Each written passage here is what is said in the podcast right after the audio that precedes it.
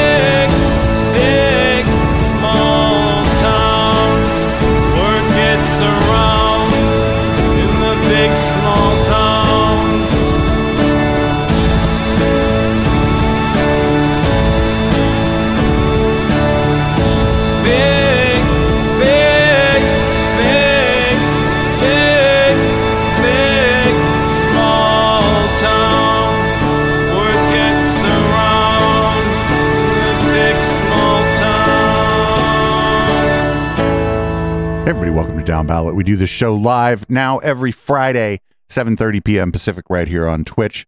That's twitch.tv slash echoplex media. Uh, I don't know. I'm producer Dave, and you can find me on Grindr.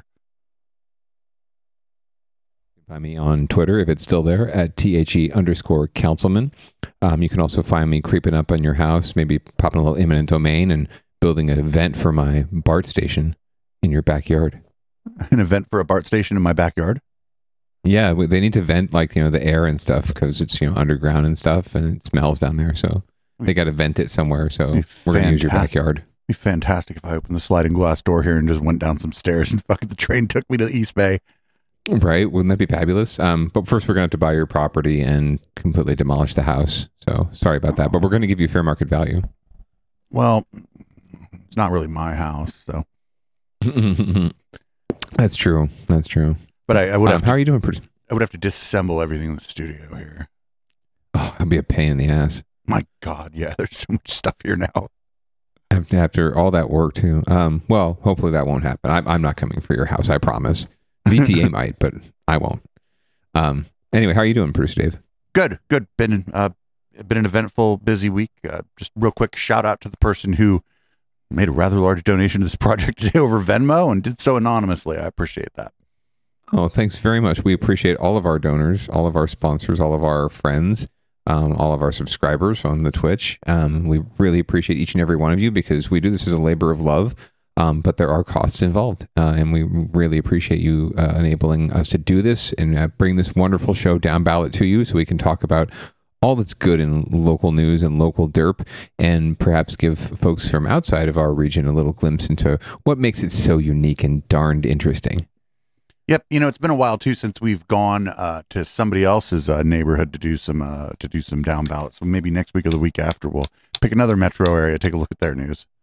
I think that'd be a fancy idea. Let's let's uh let's we'll, and we'll take suggestions by the way in the chat. So if, if there's anyone who wants to shout out their their metro area, Or we'll, if you're we'll happily take a look. or if you're listening to the podcast or whatever, you can also uh, make suggestions in Discord or email me or anything like that. And uh, you go. suggestions where people are would offer to help us find uh, news stories, those move to the front of the line. Yeah, absolutely. If you include links to actual news stories um, and little blurbs, that would be really helpful. That way we can sort of judge right in advance. We don't have to do our own research because we, if anything, we're just lazy and we don't like to do that. Yeah, that's you do the mostly work it. for us. Yeah, that's mostly. Um, Mostly. That's Friday night. we're already on, getting folks. we're already getting suggestions to do Beverly Hills. We could do Los Angeles metro area, I suppose. Yeah, we could do like West Hollywood or Beverly Hills. There's there's, actually a few little mini metro areas in LA. I don't know that they each have their own like news network, but um, they certainly have uh, stories. Well, we'll we'll we'll scour KTLA for some Beverly Hills stories. Um, anyway, Yeah, what do we have we- for leading off this week? well, um, y'all might recall, uh, maybe month, two months ago, I forget honestly how long ago this was. Uh, we had the rather random story um, caught on video a adult dancer, I guess, in a bikini, getting out of a fire truck out in front of the Pink Poodle, which is one of our premier uh, gentlemen's clubs here in San Jose, um, and walking into the club. Uh, really, no context at all for what was going on, but uh, apparently the fire department at least- has learned more, and they're about to you know, bring down the pain. But there's still a little bit of squishy on the details. So here's NBC Bay Area with a report. Okay, so what exactly was that bikini clad woman doing climbing out of the fire truck? It has been five months since we first showed you the video of a five woman months. walking into the Pink Poodle strip club after exiting a San Jose fire truck. Tonight, an update, albeit a puzzling one. NBC Bay Area's Damian Trujillo has been on the story since the beginning, and he lays out exactly what the city is and is not saying. I stood here five months ago as an angry mayor, Sam Liccardo, blasted the video. Today we've learned the city will take action as a result, but they're not saying what exactly that action will be. The video shows a woman in a bikini stepping out of San Jose Fire Engine 4 and walking into the Pink Poodle Club on Bascom Avenue. After we brought the video to the attention of then Mayor Sam Liccardo, the fire department launched an investigation. And today, five months later, an answer. In a statement, the city said the investigation has been concluded. We are in the process of taking appropriate action based on what was discovered during the course of the investigation and will provide more information as it is appropriate to do so. In October, former Mayor Sam Liccardo said that if any firefighter acted inappropriately, then, quote, heads must roll. Today, we asked the new mayor, Matt Mahan, for comment. He issued a statement saying, like all of our residents, I was shocked when I saw the video and have to believe the investigation will show conduct well below the high standard the women and men of San Jose Fire hold themselves to every day. I have the utmost confidence Fire Chief Sapien will conduct a thorough review of what happened and take appropriate action once that work is done. According to dispatch records obtained by NBC Bay Area in November, there was never a call for service at the Pink Poodle that night, but at 9:06 p.m., GPS data shows engine 4 stopped in front of the business. The engine then appears to circle the block before returning 4 minutes later at 9:10. Then at 9:14 p.m., the GPS pings 2 miles away, showing engine 4 stopped in front of AJ's Bikini Bar. GPS data shows the engine was there for about 4 minutes. The city says it will release what it can in a final report in the coming days. In San Jose, Damian Trujillo, NBC Bay Area News. So nothing. Yeah, really, a big nothing burger. Other than they've reached a conclusion, and heads are going to roll. That that's pretty much what that means. Is we can't talk about it because it's, a, it's an HR issue, right? We're gonna we're going to put some people on leave, or we're going to fire some people. Um, my guess, bachelor party, some sort of bachelor party gone wrong, right? Like let's you know let uh, let's give the kid a, the night of his life. You know, we'll take him out in the fire truck and get him a, a stripper at Pink Poodle to come in, and then we'll get someone at AJ's, the bikini bar, to come and give him a little dance, right? Um, and thought they, I don't know why, but thought they could get away with it. But um, yeah, uh, that's my best guess. I really can't explain this other than that. I want it Um, to be unless- something way more mundane, like that was our friend and we were giving her a ride to work. Yeah, right. Or or even like I was hoping for some sort of medical, not emergency, right, or something like you know she was having a, uh, heart palpitations or something, right, and they were resuscitating her, right, or she was resuscitating them. Um, but uh, yeah, reciprocity is, is so fantastic. Well, we'll, well I, we will find out eventually what went down. Um, it's just I this is kind of a frustrating story because they can't really tell us everything yet, right? So why even bother issuing a statement or why bother telling us that the investigation is concluded? Unless, of course, someone leaked that the investigation was concluded, and so the news is calling you have to issue some sort of statement, right? That's probably what happened.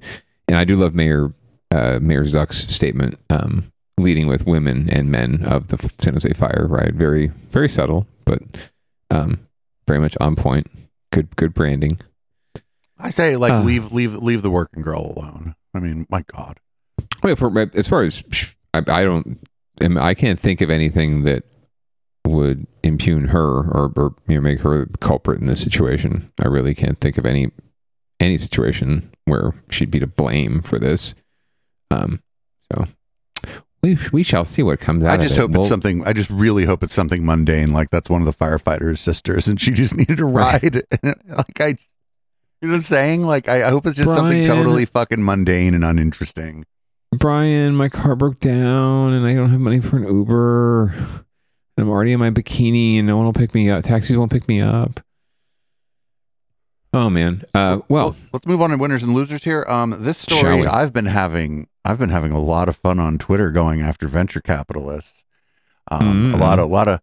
This is the Silicon Valley Bank. Um, it's not really a bank that the councilman and I would tend to use for our checking accounts. Um, not really that a lot, kind of, lot of venture money in there. A lot of yeah.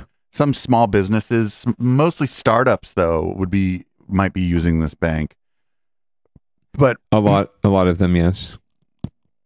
not just a. It was. I just love. I just love watching libertarians freak out about this stuff. Be like, the government better give everybody back every dime of their money, and it's like, aren't you a Mhm. libertarian? anyway, here's the, here's the hit from ABC Seven Bay Area on Silicon Valley Bank being, uh, I guess, seized by the FDIC, which is great, I guess. And we are back now with that breaking news out of the South Bay involving Silicon Valley Bank. California regulators have just shut it down in what's become the largest failure since financial since the financial crisis. Back in 2008, of course, ABC 7 News anchor Karina Nova live for us in the newsroom following this huge story. Karina, what are we learning? Uh, Julie and Kristen, this is obviously very complicated and will have a big impact on many businesses and people. ABC 7 News was at the Menlo Park location this morning where upset customers were lined up trying to get answers. So, how did this happen? Basically, a lot of tech companies have their money in Silicon Valley Bank. Because of the hit many tech companies have taken in the stock market, many are now taking their cash reserves out of banks. SVB also had some other assets lose value, which caused even more strain on their bottom line. And then this week, others started pulling their cash out, causing a run on the bank. we're probably talking tens of thousands of clients. And, you know, we're talking CFOs and CEOs of, of startups that need to pay their people, that need to invest in technology, that won't be able to scale out their businesses uh, or to last through what could potentially become uh, a recession. And so this this cash is actually critical for any startup. Cash is really a lifeline, and so this bodes very badly for the region's small businesses.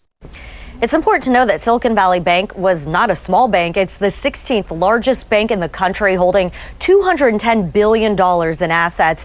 And there were estimated to be up to 6,500 people working for the bank. So this will have a big impact. We are gathering new details and we'll bring you much more on this breaking news throughout the day. Live in the newsroom, Karina Nova, ABC 7 News. All right. Thank you so much, Karina. This is like, yeah, mo- like any regular person doesn't have to worry about this because their their money's FDIC insured. Um, Mhm. Yep.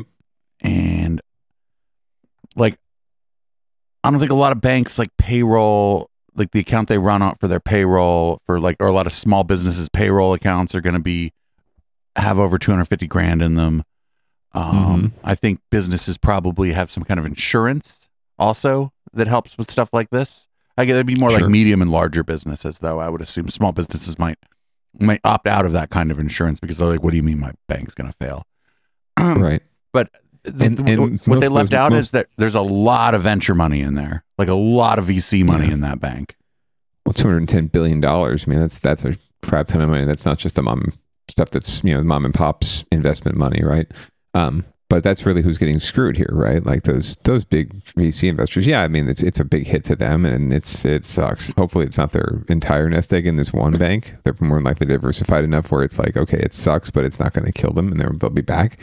It's really those mom and pops who are reliant on the money. I mean, they probably don't even know that their money is invested or put into this bank, right? And they don't realize yet that it's going to impact them until the ripple effect hits, right? Um, and the people that they've invested with, who invest in this bank, you know, get hit, right? And where does that hit? Um, you know, where, where does that hit made whole? So it's more likely on the backs of those mom and pops. So that's that's the only down that the that was the unfortunately the biggest losers in this entire thing. Um, but yeah, it is so much fun to see see venture capitalists running for cover, and I, I, I picture them like a run on the bank, you know, a bunch of like uh, turtlenecked, blonde, blown out, just um, you know, VCs at the window, you know, frothing it up, frosting it up. I hot just I just hope fucking Peter Thiel had a bunch of money in this bank.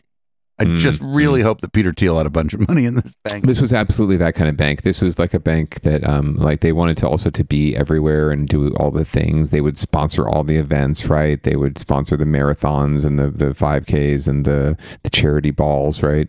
Um, they wanted very much wanted to be players. They they donated. They were uh, to political campaigns too. Um, so uh, it's even funnier for that, right? Like they're just so caught up in the Silicon, in being Silicon Valley that they forgot they're actually a bank, and they need to actually do they they have to do finance.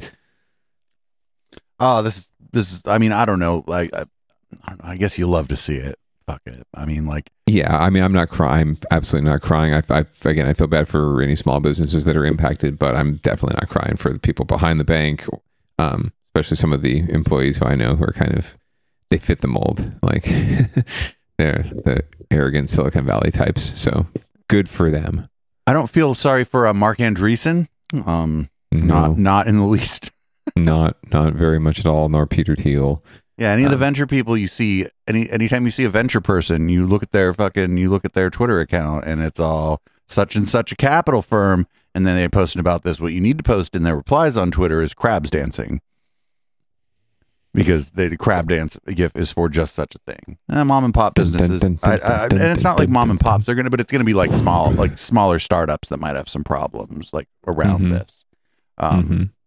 we'll see. We'll see. I think like most, even like small startups have their money in several places. They don't just put all their money in one bank account. I mean, come on. No, I, I, I would imagine, I would hope so, right? Um, but you never know. And sometimes it, you know, startups, they also, you know, you have to, you have no idea how much trust there is with your financial people, right? And what kind of strings you're allowing them to pull and where the money is sometimes. So who knows if they were being a little reckless, um, and the people on top at, at the top aren't keeping an eye on the shop, you know, things could get bad without even knowing it. Ooh, this next story could have gone and get your shit together. Um, Yeah, right. I, I, most of them actually. I was trying to. De- I was debating which one to put in. Get your shit together tonight. this next one is uh, San Francisco, the city or county, probably both, to pay a former medical examiner half a million dollars in a public defender autopsy scandal. Let's see what's going on here. It's very down ballot. Big number, close to a half a million dollars. Our investigative unit has learned that's how much the city of San Francisco will be paying a former top official with the chief medical examiner's office for wrongful termination. That former official claims that he was fired for refusing to alter the autopsy report of public defender Jeff Adachi back in 2019. NBC Bay Area's investigative reporter Jaxon Van Derbeken has more.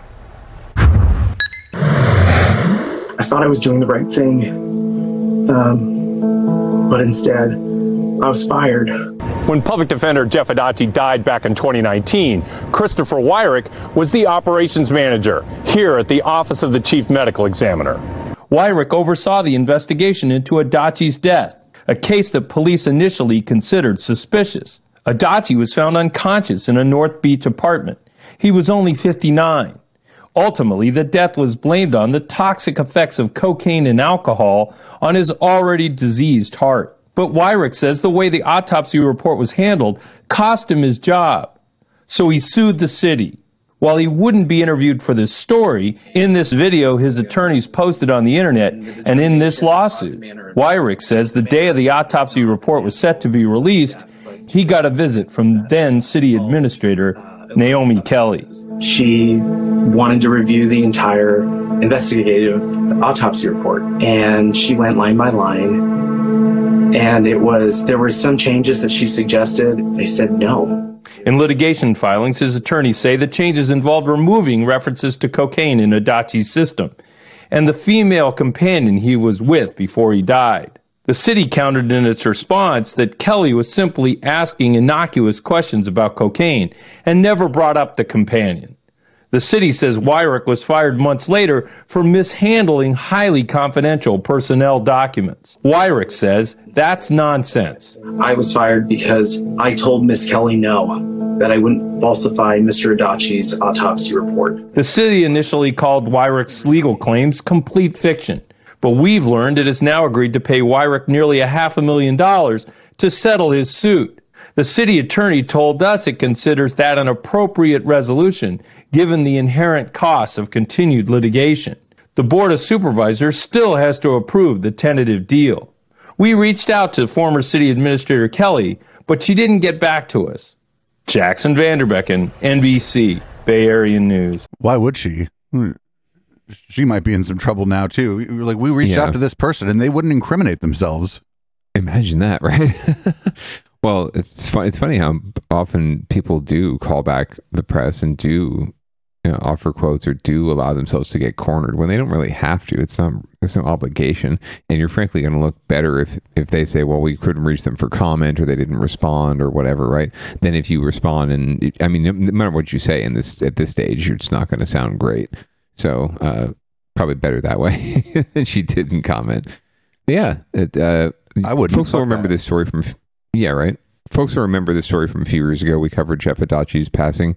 Um, it was under very not suspicious circumstances, just you know, lewd and somewhat somewhat lewd circumstances. Um, so uh, apparently, uh, the city is trying their best to, you know, smooth things over, maybe candy coat um, the situation a little bit.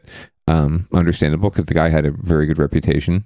Um, so, you know, I can you can understand why they're trying to protect it and protect their reputation as a city. Um, but yeah, this is this does not um, this is not bode well. Uh, and San Francisco already has enough scandal inter- internally as it is. Public Works, other departments. So now the medical examiner. Where will it end? You're, So- you're right. It should have gone under. Get your shit together. that could have, and this could too. Last week we covered uh, the Oakland, apparently Oakland city, like city computers, basically the city of Oakland's computers computer system had been hacked, uh, broken into. Hacked is maybe a bad word, but we'll, uh, had been broken into. Uh, they were result a they were a victim of cybercrime. A cyber attack is what the uh, the news phrase phrases it as, or cyber theft. So apparently, whoever uh, did this is releasing personal information of city employees. That's fucking not Ooh. great. Fuck these people. This isn't Not some. This isn't some Robin Hood shit here. You're going. Uh, uh, whoever they are, this is. Uh, you're not Rob. You're not going after. The, you're not going after the big guy. You're going after the little guy. That's not ethical. Use use your powers for good. Whoever the fuck you are. Cuffed by hackers, the city of Oakland tonight acknowledging that cyber thieves have started releasing the personal information of some city workers. It read to me like sort of their last ditch effort to try to get Oakland to pay something so that they can recoup the costs of their operation. Social security numbers, driver's licenses, and other information. I like how they had that guy back there. They tried to make. They were like, could you make your computer look a little more computer hackery, please? Yeah. Computer stolen in a ransomware Matrixy. attack. Good evening, everyone. I'm Mike Mibach. And I'm Julie Haener. The cyber attack has crippled the city's systems and compromised private data. KTVU's Jana Katsuyama spoke with a cybersecurity expert about the hacker group and the danger facing the city and citizens. Jana. Julie and Mike, cybersecurity experts recommend never paying ransom to some of these hacker groups, but this group already has started posting information on their website, which today had more than 1,100 views. And many people here in Oakland are very concerned that But their infosec's pretty bad if they you know how many views their website had. might be exposed. Unless they're bragging about it. Eleven hundred ain't much. I've had more than that in my Twitch channel at once hijacked by a hacker group called Play. The mayor declined to talk about the issue, and the city administrator's office was dark Monday afternoon. Instead, a message was posted on the city's website acknowledging the ransomware attack and warning about a network outage. The hacker group ramped up the stakes over the weekend. It looks like they have ties to some pretty established ransomware groups like Conti, which was a big one as recently as last year. Cooper Quinton is senior technologist with the Electronic Frontier Foundation. He was able to access parts of Play's hacker code from an online cybersecurity page. The hacker group's website posted a statement declaring they have access to personal confidential data, financial information, IDs, passports, employee information, and human rights violation information. The website also gives a link to download part of the stolen data, which we've obscured, and the group issued a threat saying if there was no reaction, full dump will be uploaded. They have an unencrypted copy of the data, an unscrambled copy um, that they could read or give to whoever they want. And Oakland doesn't have access to their own files unless they pay up. In a statement, the City of Oakland said, We are dedicated to a thorough analysis to determine what and whose information is potentially involved, which will take time to complete. We are also coordinating this effort with law enforcement, including the FBI. We are asking the business owners and those uh, may have information with the city, please check your bank uh, regularly. Many Oakland businesses are worried about their tax and banking account information being made public, and the cyber attack has made a mess of the city's critical computing infrastructure. Many of our business owners and they will also worry about you know paying their business tax uh, late. Keep backups because if you do get ransomed, if you do get infected with ransomware, you can restore from the backups um, if you have them. But if you don't have them, then you have to make this choice about whether to pay uh, or whether to lose all your files. Quinton says it is also critical for people to make sure that they update their software regularly and for cities such as Oakland to really invest more in cybersecurity teams. The city has made some exceptions and allowances for the takedown of their system. One example is the business taxes uh, will be extended that deadline from March 1st to April 17th until they are able to get everything back up and running. But certainly this has really been a debilitating blow for the city of Oakland and they're hoping that some of these outside agencies will be able to assist them as they try and move forward. All right, Jana Katsuyama reporting live for us tonight in Oakland. Jana, thank you.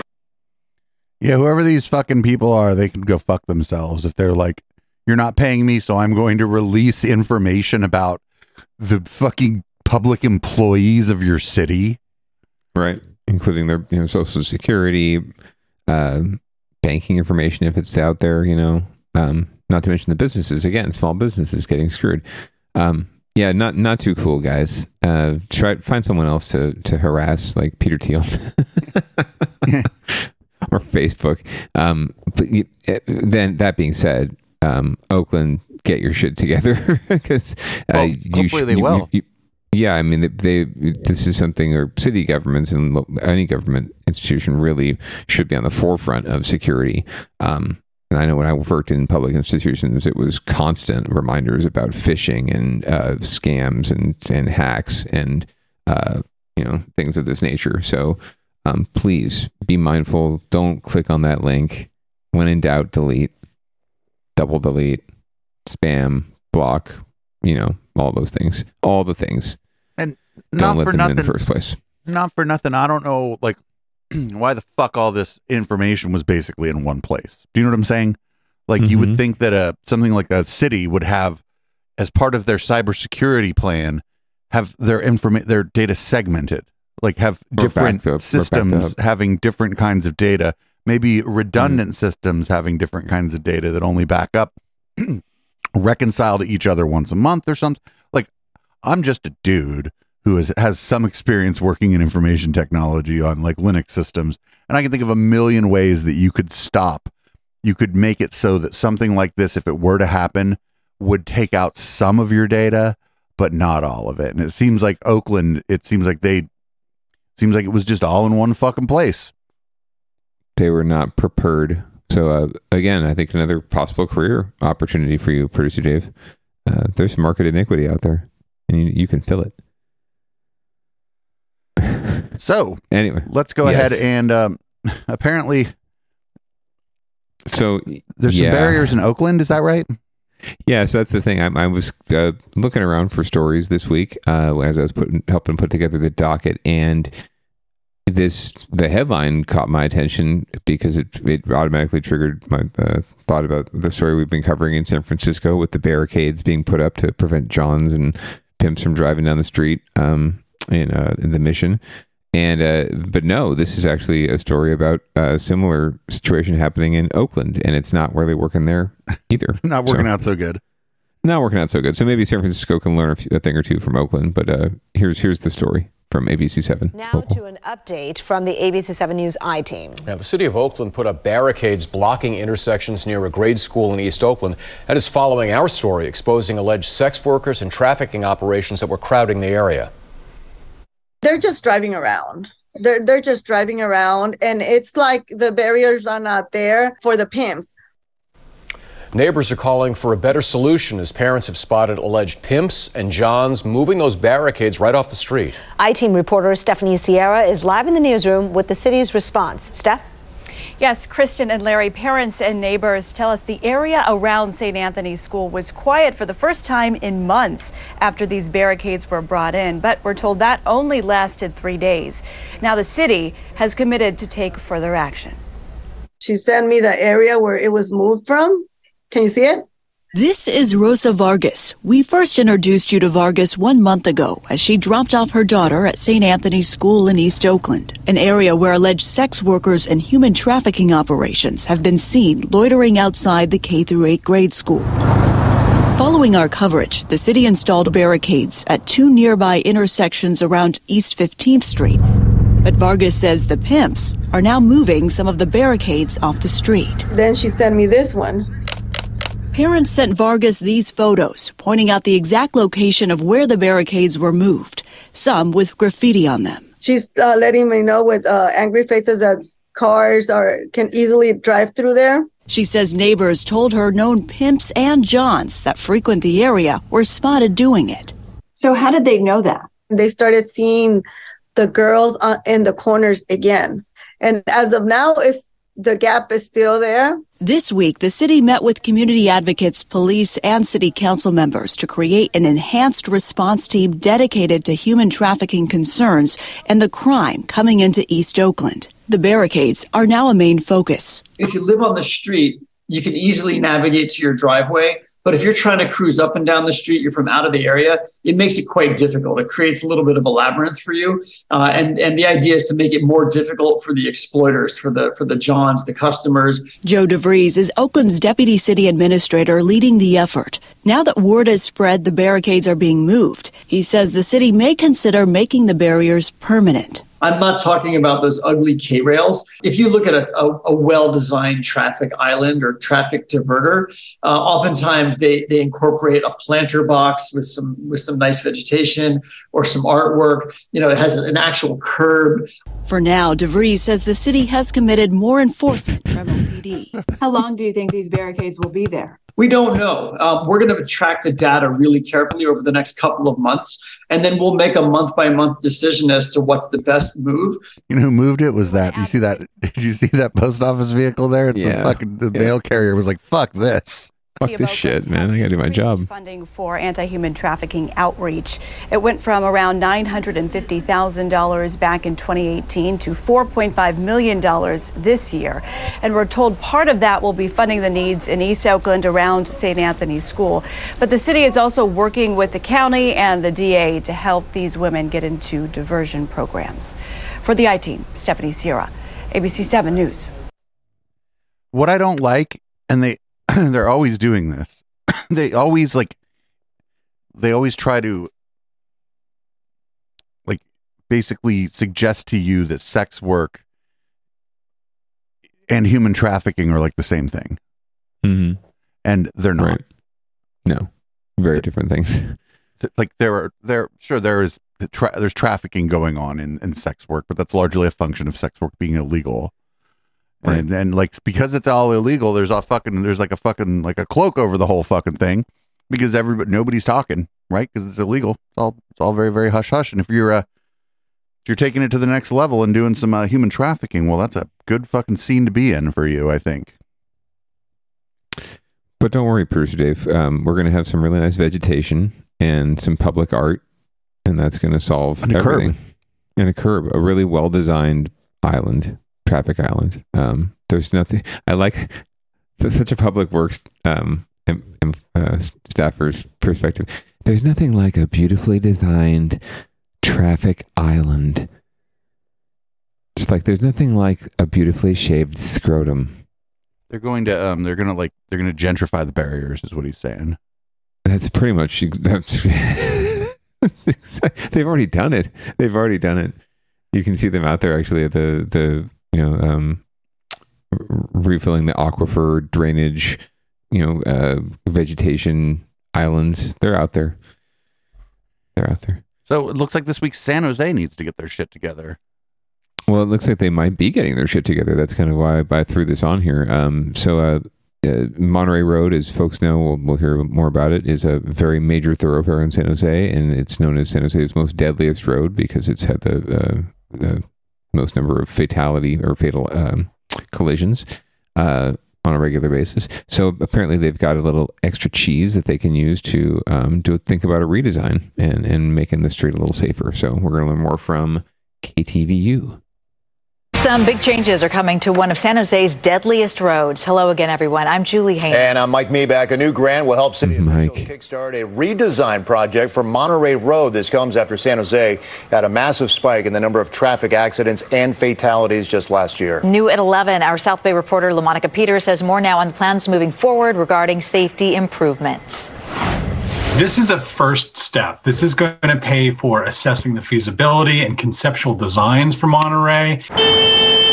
Monterey Road can be deemed as one of the most dangerous roads in San Jose. In 2021 alone, seven people Well, that wasn't a function of the road. That was a function of somebody not using the crosswalk. along the corridor, Correct. which was originally built as a highway to move traffic across San Jose. Now, with a $2 million grant, Monterey Road will be reimagined as a slower and safer road. So at Branham, Skyway, and Chynoweth, we need to re-engineer those intersections so that people can get safely across them, especially when we introduce things like high-speed rail in the future. Haney says after a call for proposals, the city expects to examine design plans in early 2024. He says the city would like to see protected bike lanes, dedicated transit lanes, and reconstructed intersections.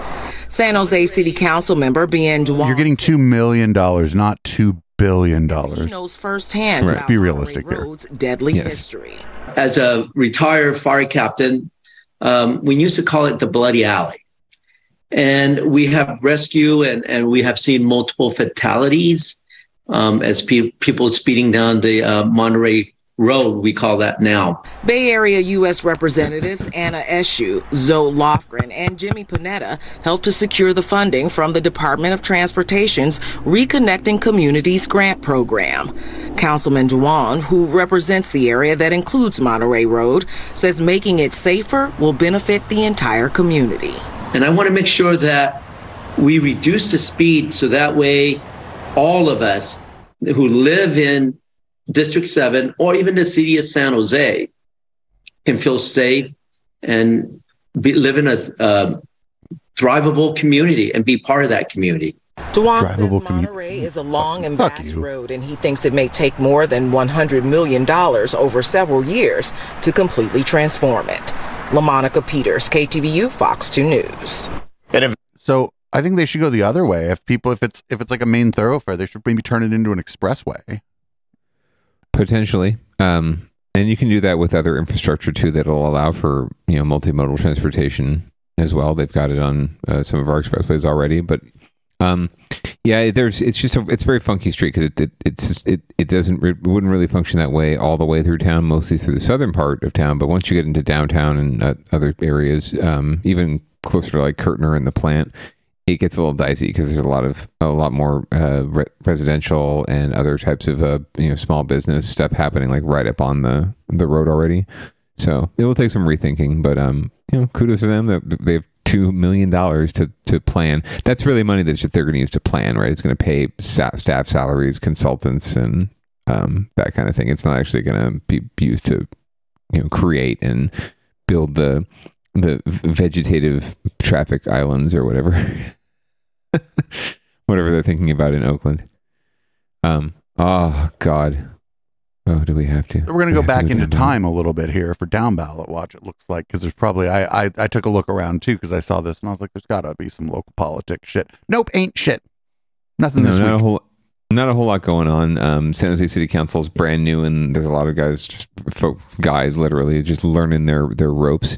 Um, so we'll dig into that in the near future. It's really good that we're on Fridays now, so we can actually look at what happens on Tuesday at the meetings and maybe bring you some of the juicier bits. Um, but no, we're going to take a step back in time um, because it's it's worth revisiting. There was a story this week um, that really frothed me and a lot of folks up, the, the good wife as well, um, in our, our local scene, as it were, um, in San Jose Spotlight, which I'll get into a sec in a second. But I want to take a step back and remind folks of uh, an incident that happened, um, you know, around the time of you know prior to the pandemic, actually. the last time the or when a or actually right around the time of the pandemic, uh, when uh, Mayor Zuck was running for city council, and one of his opponents, um, who was backed by the lab, you know local labor groups, Democratic Party, other folks, uh, got herself into a little bit of trouble, um, and uh, we're going to learn more about uh, take a step back in time, learn about what happened as a result of that, and then we're going to take a look at her attempt at sort of a rebirth or a rebrand. New at 11, a San Jose woman with dreams to run for city council will instead spend six months in jail for crashing her car into a pedestrian, killing him instantly. KPIX finds Maria Medina live in Los Gatos, where that deadly accident happened. Maria? And Alan, the victim's family spoke to me tonight about their loss of a father, a husband, and why they believe justice was not served.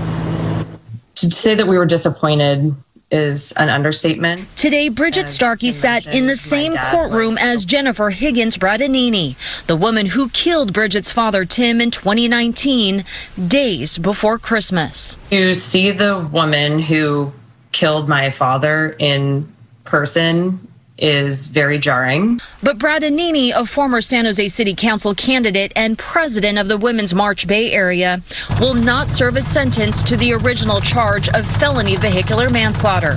Instead, a judge agreed to reduce the charge to misdemeanor gross negligence. It was a shock, a shock to all of us. What she took from us is immeasurable and my dad's loss will remain forever. Tim Starkey was standing near his truck in Los Gatos on Blossom Hill Road. He was just about to help put up a friend's Christmas lights when Brad Bradanini crossed over a bike lane and onto the shoulder, slamming into Tim.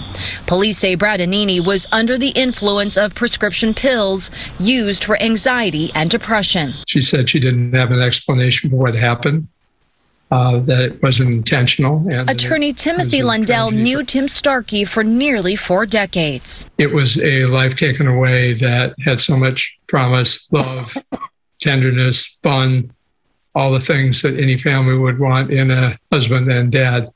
uh, gone in an instant. My dad was just a lover of music and cooking for people. Despite the heartache, uh, Bridget says she respects the remorse Bradanini showed today in court. It's what her dad, who taught her to live with integrity, would want from her. Bridget, what would your dad say to you today? I think that he'd be very proud for standing up, sticking up for him and defending his his character in front of the judge, in front of the woman who killed him. I like how Becky isn't fucking around and being like, "That's the woman who killed him." Family says they were just trying to get through sentencing, but they will explore future options, uh, legal options against Bradanini. I also reached out to Bradanini's lawyer, but have not heard back yet. Live in Los Gatos, Maria Medina, KPIX 5. So,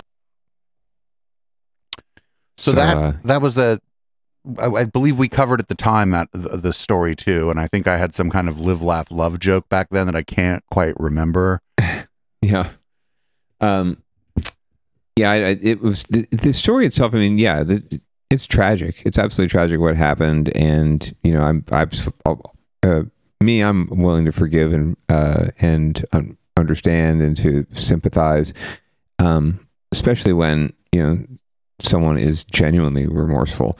And yeah, I, I, I, I'm sure that the judge, the judge obviously saw it that way because the charges were reduced to the point where, um, by the way, she sentenced to six months. She actually ended up serving three months, basically house arrest with an ankle bracelet. Um, so she never actually did any jail time at all.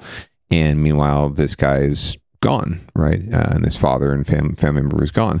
Um, so, and it was very much her fault. uh, there's really no question, ifs, ands, or buts about it. And uh, in the wake of this, as she, you know, she went and served her sentence, and she stepped back from the Women's March, and she stepped back from other organizations that she was, a, you know, a player in. Um, she was an up and coming, you know, um, uh, activist in the Democratic Party, um, and a leader in the local, um, you know, community, uh, in a lot of local community movements, and yeah, potential leader down the road one day. Um, and uh, as she emerged from this sort of what she calls her very dark place, um, she began to reinsert herself or reassert herself, and uh, we and folks are letting her do it. Um, the folks in you know Democratic Party and other circles that the Good Wife and I play in um, have sort of just let her walk right back in and and take the lead on uh, on things and be the front and center, not just take the lead on things, but be a front and center voice for their organizations and on certain on events. And she's now, uh, as we find out from this story in San Jose Spotlight, unfortunately, there's no video. Uh, but a story that was absolutely pitched by her to rebrand herself. She's now the executive director of a nonprofit on the peninsula. Um, she's doing very well for herself. Um, and she is, but she's racked, she says, with this survivor's guilt. And she's, she's survivor's guilt? traumatized. Yes, right. Are you are you fucking kidding me? I'm not. Read Sur- if you, survivor, if you scroll survivor. down. P- sorry, I almost, I almost government named you there, councilman. Survivor's guilt is if you and I are in a car accident, and I or, uh, die and you survive. right? And And we're and we're buddies. right, and maybe the car accident wasn't either of our fault. The you know somebody t-boned a car, the car we were in, and right. the one who survives is going to feel guilty. Survivor's guilt isn't. I killed somebody, and I and I lived. Right. I mean, no, I mean, you have to laugh, otherwise you just start throwing things, right? Like, hundred percent. The the and it's a really uh, a morbid uh, analogy, but the one I came up with when I was talking about this with a good wife was, um, you know, you and I were best buds. We worked at an accounting firm in the South Tower on 9-11, right? And I got out and you didn't, right? Um, that's and I would have survived. That's survivor's guilt. It's not. It's not this. So.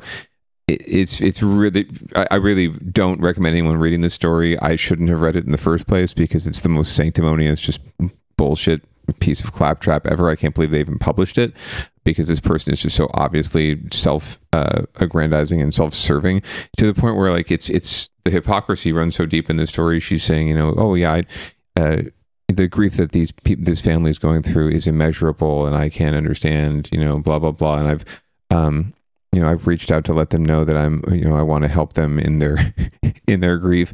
And meanwhile, this story itself is like re-traumatizing those people, right, and the victim and everyone else involved in it, um, all to help her rebrand herself and help her reassert herself as a player. And I, I just can't wait for you know, because this is just how San Jose, how sick and provincial San Jose is. I can't wait for this woman to try to run for office again, like school board or city council. Right? There's a city council race coming up in District 10 this next year.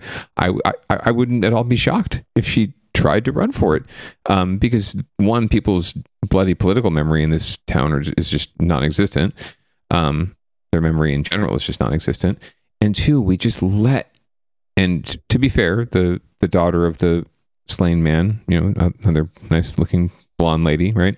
But um, we let these blonde, white soccer moms from Almaden literally get away with murder, right? It, it, it's it's unreal. It's I, I don't really keep it, it's beyond well, me be, that this they're would be at least like the murder. Murder is intent. So uh, when I Right. you know she was manslaughter. she was she was high as high as fuck on benzodiazepine, um, and like probably in some kind of like disassociative state. Maybe she took too much. Maybe she Fair- was fair point. Maybe she was doing a, a Jordan Peterson where she was uh, doctor shopping to get the dose uh, dosage up. You know, but we'll never know any of that because her medical records are private. And, and I get apparently none of that came out during the trial. Again, possibly because of her privilege.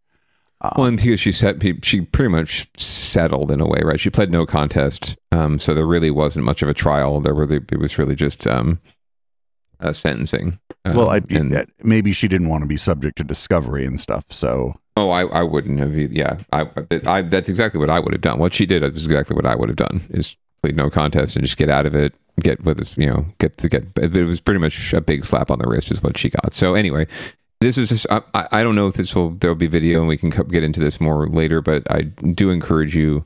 Or I- guess I don't encourage you to read the story unless you want to get really upset. but, but it's just it's just it's just another example, and I uh, you know it's fine to make an example out of this person, but it's just another example of San Jose's uh, provinciality when it comes to politics. And and I I would like I said I would not at all be surprised if this person didn't try to reinvent themselves and, and reestablish themselves as a political candidate. I don't think they'll win. I don't think she'll win anything, but a lot of people will get behind her. A lot of people will put their name behind her. A lot of people will put their money behind her, and to me, be tainted by this entire situation. Um, and people will recall when this happened, she continued her campaign. She like paused her. She, I, I'm going to pause my campaign. She took a pause for a few days, and but she continued and and saw, you know, she didn't win, um, didn't get past the primary, but she continued her campaign. She didn't like take a step back and just say, "Look, I gotta, I gotta reflect." So she's never really done a lot of honest self reflection. So I can't buy this story now just because oh, it's a couple years later and she's suddenly you know feeling bad and wanting to. I was skimming the article a little bit. She's like, I didn't reach out to the family, blah blah blah. It's like, no shit, they're gonna sue you, dude. Right. like your Right. yeah, your lawyer is like, do not contact Do them. not. right. I mean, I'm sure. I'm sure. I don't know if her attorney even advised her on doing this story to begin with, or, or um. And this is another thing. It's like I, I know that she pitched this because you know a reasonable person, you know, it's a, a report. Even if a reporter was like, "Hey, let's do a, you know, let's find out what's going on with that woman who killed the guy," right? um, you know, and they do a follow up story. A reasonable person who has respect for that family and not doesn't want to re-traumatize everyone and is legitimately feeling trauma themselves there's no way they agree to interview for this story, right? Or they they politely decline and just say, Or- "Look, I'm just not interested." or they don't not write the story. story. They don't put that picture of her in that like nice off. You know what I'm saying? Like they Mhm. could have. You could have done a follow up on this in a responsible way and been like, Sure. And not included her in it. In except for you contact her and ask her the questions you want to answer. You want Yeah. answers to, and don't print any of her spin. Yeah, no, absolutely. So that th- uh, that was just my my a little rant from the councilman this week, since we had uh, a dearth of local uh, politics to cover. Although that story up in San Francisco about the whether or not to prosecute the police officer uh, is just going back and forth in a lovely way that even involved Chesapeake getting quoted in a story this week. So we'll we'll keep an eye on that one as it progresses. But there wasn't enough news there to really make it worthwhile. So And we'll Anyway. keep, we'll keep an eye on this. And I may actually, I've been writing more for the Defamation Times lately, and I've been, been uh, leaving leaving a trail of uh, leaving leaving a trail of very hurt feelings in my wake. And I might, I might, I might try to hurt. earth. I might try to hurt some feelings over there at the San Jose Spotlight in my next piece. I already kind of know what, I already kind of know what what I already kind of know what I might be doing here if I write about this because I just skimmed that article and I see what you saw too, where it was like It wasn't like, oh, this person, you know, you could say you could say, oh, this person did their time and now they're out and working, but like the just that, just the, just the the pull quotes that they used of her. It's just like, get the fuck out of here. Yeah, Get the, tone fuck out of here with your, oh, I feel such. Get the fuck out of here. Right. I have this new job and I'm, I have a reason to get up every morning to go and help people. I feel like I found my calling through this experience. get the fuck out of here with this bullshit. Yeah, uh, I I had my biases about uh, Spotlight when it launched. Um, my biases were, you know, I didn't I didn't really air them out too much because my biases were actually because the reporter worked for a competing entity that struggled to even get a two nickels to rub together as she was doing some of the best investigative work in the fucking Bay Area. And then Yeah. other people would fucking steal her steal her reporting and then put it in the Chronicle and not credit her. And then here comes the spotlight, probably funded by some venture capital or some shit. And uh like they're fucking take they took basically all the all the wind out of it and uh, the metro that's been reporting on San Jose for fucking uh, the whole time I've known of San Jose you know now that they're they're like struggling they, they don't they can't get funding and they don't run they don't run bullshit pieces like this Yeah, it's it's a blessing and a curse, right? There's someone like for me, it's like there's someone covering City Hall, great, um, but how are they covering it, right? And are they doing a, a good, they doing an adequate job? Are they doing are they doing their job as journalists? And um, you know, that you can question Spotlight, right? I I think that um, there's some I think there's some good intention there, but if you look at like their board of directors, you look at right, you said that you can't find out the people are funding them because they're actually a nonprofit, so um, we can't necessarily find out who those donors are. Um, but if you just look at their board of directors, right, they do stories that are, um, you know, very, very much about branding a lot of these folks all the time, right? And just because they, in a little note at the end of the story in italics, you know, note that this person serves on their board of directors or whatever, um, it doesn't make it right, right? well Uh, I think that shit needs to be in the headline Yeah, right? They're, or, or at least right below in the byline, right? And this, this this is very self-serving stuff that they do a lot of the times, and this itself is also that too, right? Like they, it's um, they were absolutely happy to jump on this story and to to to jump down the throat of this story if if um, you know Jenny reached out to them, I don't know, um, but they were absolutely happy to to further this narrative and to to to take on this story and to allow this person to re-victimize her victims um, and to re-traumatize everyone involved in, in the situation um, And- just to get clicks you know I read that like the the reporter or whoever the person who wrote this wrote this article reached out to the victim's family. It's like leave them. You could do this without them. You could do whatever They this. that- you you don't need them for your fucking puff piece. Yeah. Well that's if anything that's how you know that she pitched the story because they wanted to be quote unquote fair and balanced right and reach out to and get, offer them a chance to to say something not at all surprised that they didn't right that's exactly how she, she should have responded if someone reached out to her to talk about this um, again like just shut up even if it's not a legal thing just have some humility have some grace and just step back And, And I believe in the work you're doing at the nonprofit. Maybe you shouldn't Yeah. tar and feather the nonprofit with with all of this bubbling back up to the surface as you're working there and in some Yeah. kind of important role. Because now, Yeah. like if if this becomes if if like for whatever reason this people start to get kind of pissed off about this because this is like in the wake of the Elizabeth Holmes trial and stuff, right? And I'm not saying that these are the same. Like Elizabeth, Ho- I don't know. Some people fucking got faulty results and shit. Might have died because of Elizabeth Holmes too. But she did steal money from Henry Kissinger, so Elizabeth Holmes probably a better person than this lady. This Yeah. lady didn't steal no money from Henry Kissinger before she ran her car into that person. Um, Right. Ooh, did I say? Ouch! Sorry, everybody. Uh, but yeah, this is terrible. This is fucking gross. And the fucking the rest of the people at this nonprofit should be uh, fucking livid that she decided to put herself uh, in in the in the local media like this. If they're indeed doing good work there, Well, if they're if they're doing their research, they would know about this stuff already. And like I, you know, I don't know. It's it just seems like there are a lot of folks enabling her and enabling people like this all the time. Like people failing up, as the good wife likes to say, um, all the time. This happens in Silicon Valley. So it one, it's great to see things like Silicon Valley Bank fall apart because that's a lot of a lot of people that work there. I knew are failing up. Um, but it's just it's just consistently this happens over and over again. I shudder to think if this woman were black or you know um, uh, Uh, not pretty. young- not pretty, right? Um, God knows, right? Um, wha- how folks would, would would she be allowed to reinvent herself this way? I shudder to think and probably think no. But I'm a cynic, producer Dave. And speaking of which, um, since we didn't have down ballot watch uh, and it, or a lot of, for, a lot for down ballot watch, I thought we'd we'd do a little Tesla watch. So here's a follow up. This isn't funny, right? This is this is a No. terrible story, but here's a follow up from a story we covered last week. Um, not great. New at noon, we learned today a Tesla that crashed into a fire truck in the East Bay last month was on self driving mode. The crash happened February 18th while fire crews were on the scene of a previous accident on northbound Interstate 680 in Walnut Creek. The driver of the Tesla was killed, a passenger was injured. The National Highway Traffic Safety Administration said today it sent a special crash investigation team to look at the accident. It's part of a larger investigation by the agency into multiple instances of Teslas on autopilot crashing into parked emergency vehicles. Like, okay, so uh, the the problem is with the marketing, right? Elon Mhm. Musk, being Elon Musk, just tells a bunch of lies all the time, right? Mm-hmm. And he's like, "Oh, these are these are self driving. This is a autopilot mode or whatever." But also, like, I think it's your responsibility as the driver of this car to like be a little bit skeptical of that claim and uh, maybe not just assume that the car is going to drive itself. Um, anybody out there who has a car with all these advanced driver assist systems, please fucking pay attention. Please keep your hands on the fucking wheel and your eyes on the fucking road, even if you have these things turned on. These are Mhm. not perfect.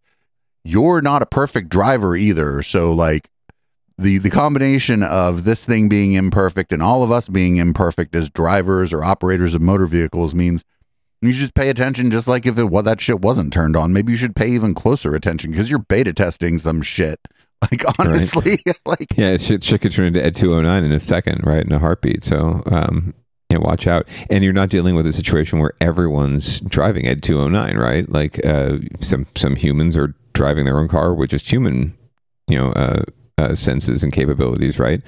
And then you're driving the enhanced car, but you know, you still have to interact with those humans. So you're right. Absolutely. Pay the fuck attention.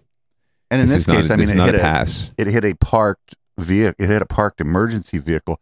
I don't know. I feel like I feel like your car is not doing any driver assist at all if it doesn't fucking slam on the brakes to avoid a fucking fire engine. My God, like right. Like even if you're trying to drive into the fire engine, if the car has got these capabilities, it should prevent you from like fucking doing that. You know what I'm saying? That'd be, that'd be wise, I would say. I mean, that's a pretty large obstruction, so that it wouldn't sense that is pretty. With flashing lights, you can see that shit from hell far Right. away. like, right. Like that's my- why I- the flashing bright lights are there. Actually, is so that you can see it from far away and fucking t- t- and take uh, like start. To, oh, you're like a bunch of flashing lights in front of me. Nobody else is slowing down. Fuck, I'm going to slow down. Maybe the people to- to behind your- me will slow down. Um, to your point, though, uh, about you know, you never know when things are going to go haywire.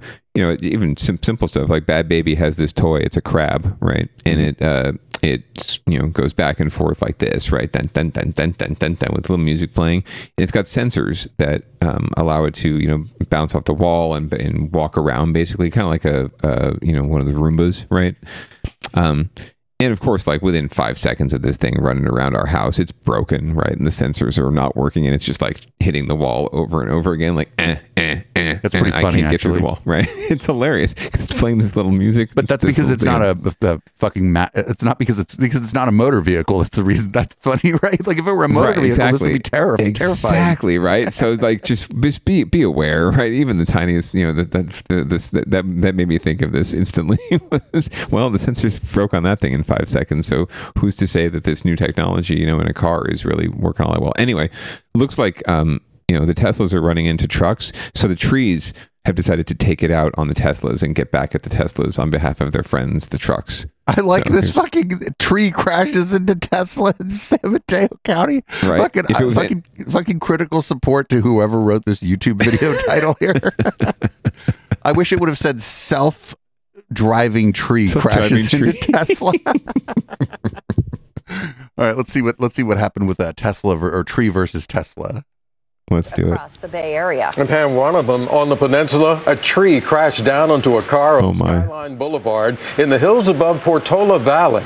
One person was treated at a hospital. Now, two people were inside that Tesla when the tree fell. The injured person was treated for leg injuries. When the tree fell down, it blocked all the lanes of Skyline Boulevard.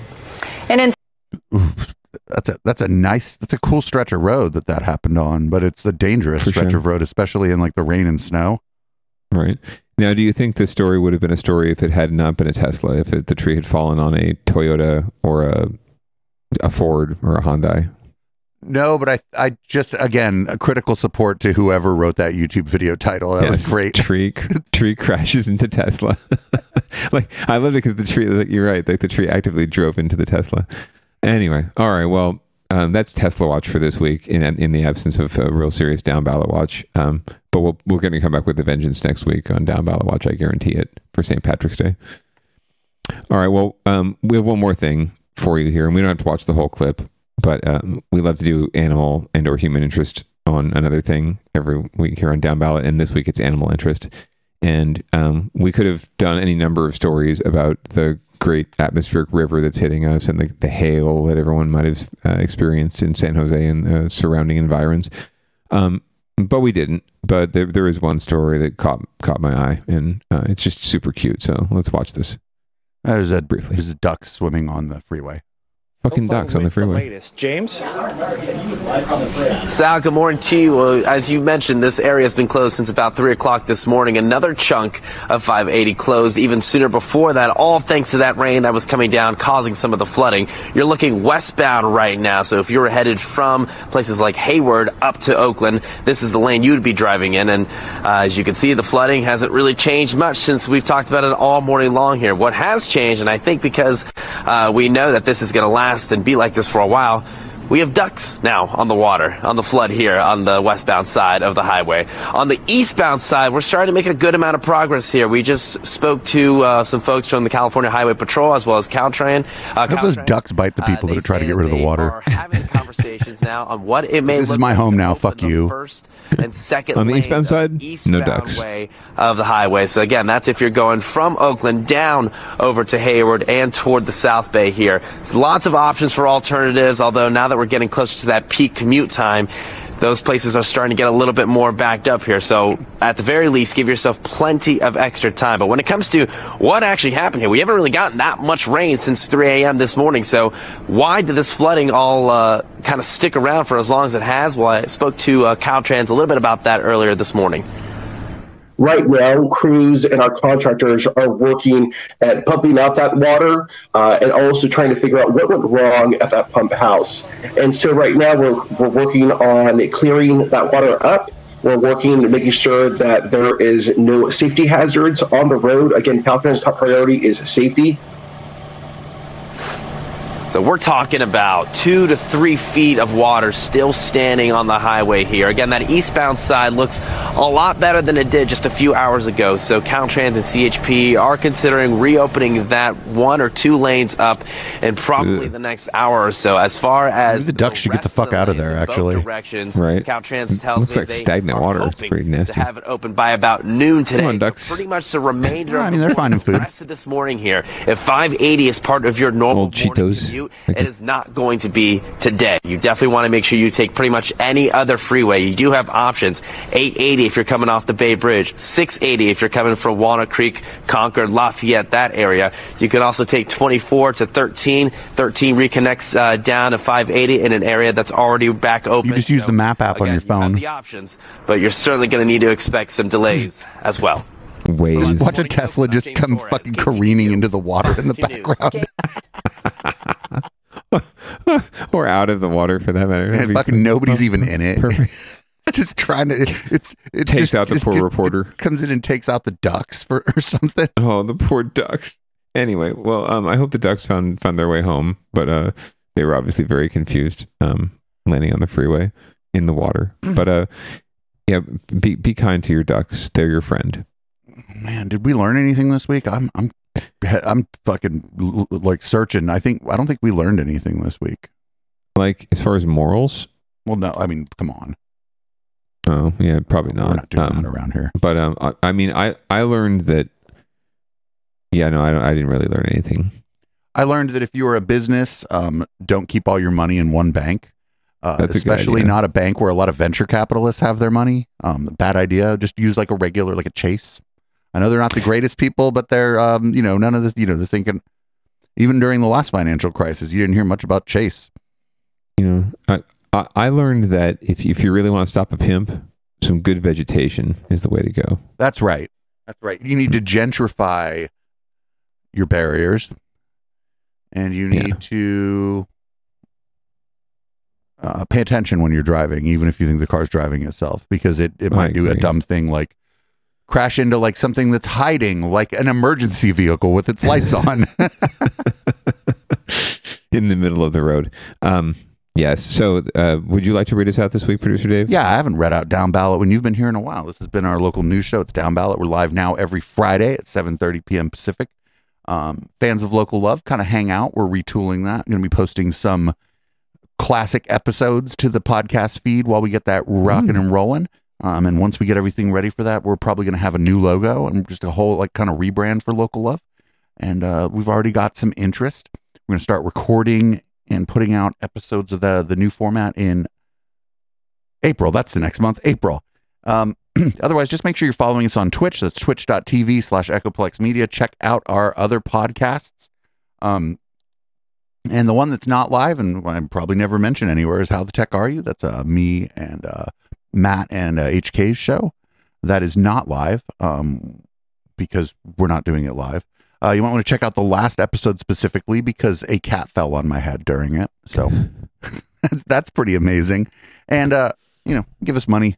Uh, you can do that at patreon.com slash echoplex or we have uh, Venmo. You can give us money through Streamlabs. Just go to the support page on echoplexmedia.com.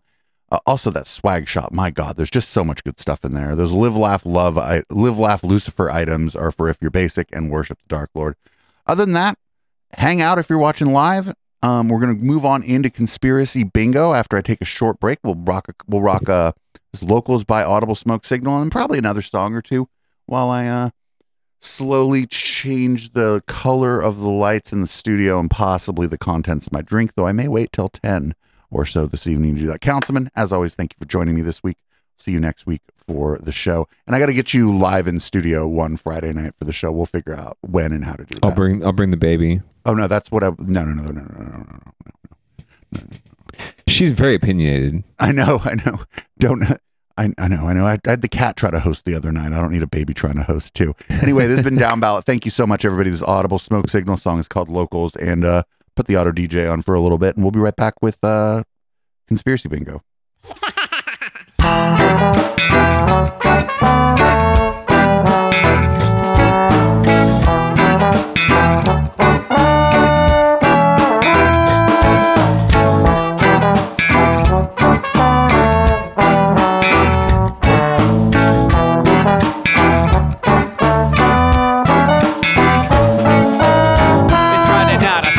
to get the party started. Pick up my phone just to check and see who's calling. Dress up real nice for the ladies at the bar. And I'm driving in my car just to get to where they are. Here at the local scene is where I plant my feet. It's where I smoke my cigarette and I hold my drink. I look at all my friends, they're all blazing greens. Here at the front of the stage, waiting for MTV. Where are those guys who's standing next to me with a pipe in his hand, ready to blaze for me? About five minutes later, we're all singing. Now get the fuck up on stage, man, rock the scene, yeah. We do what we want, and what we want is to jam. So sit back and enjoy the band.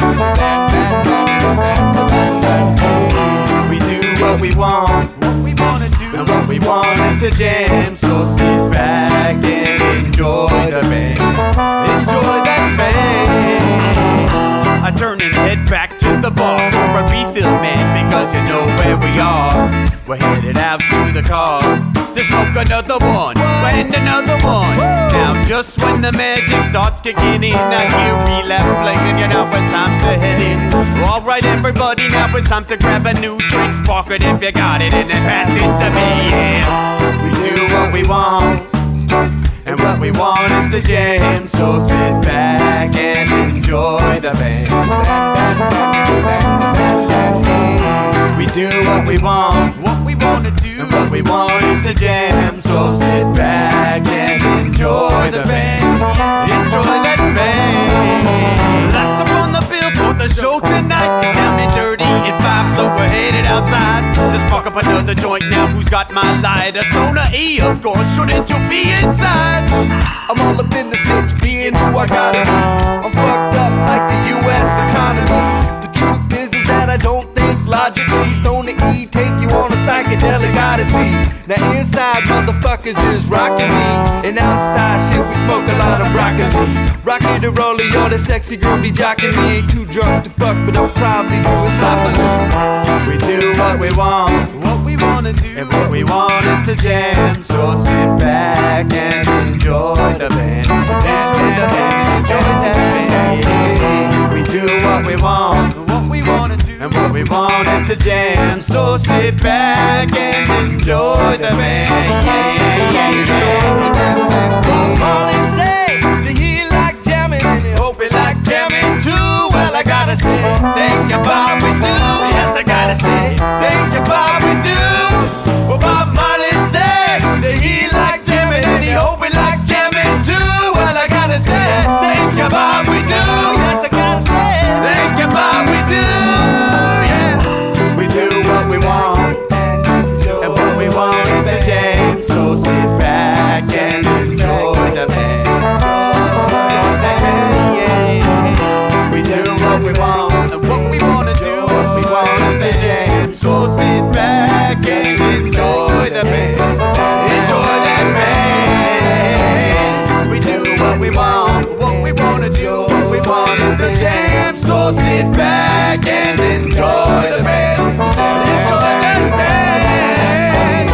We do what we want,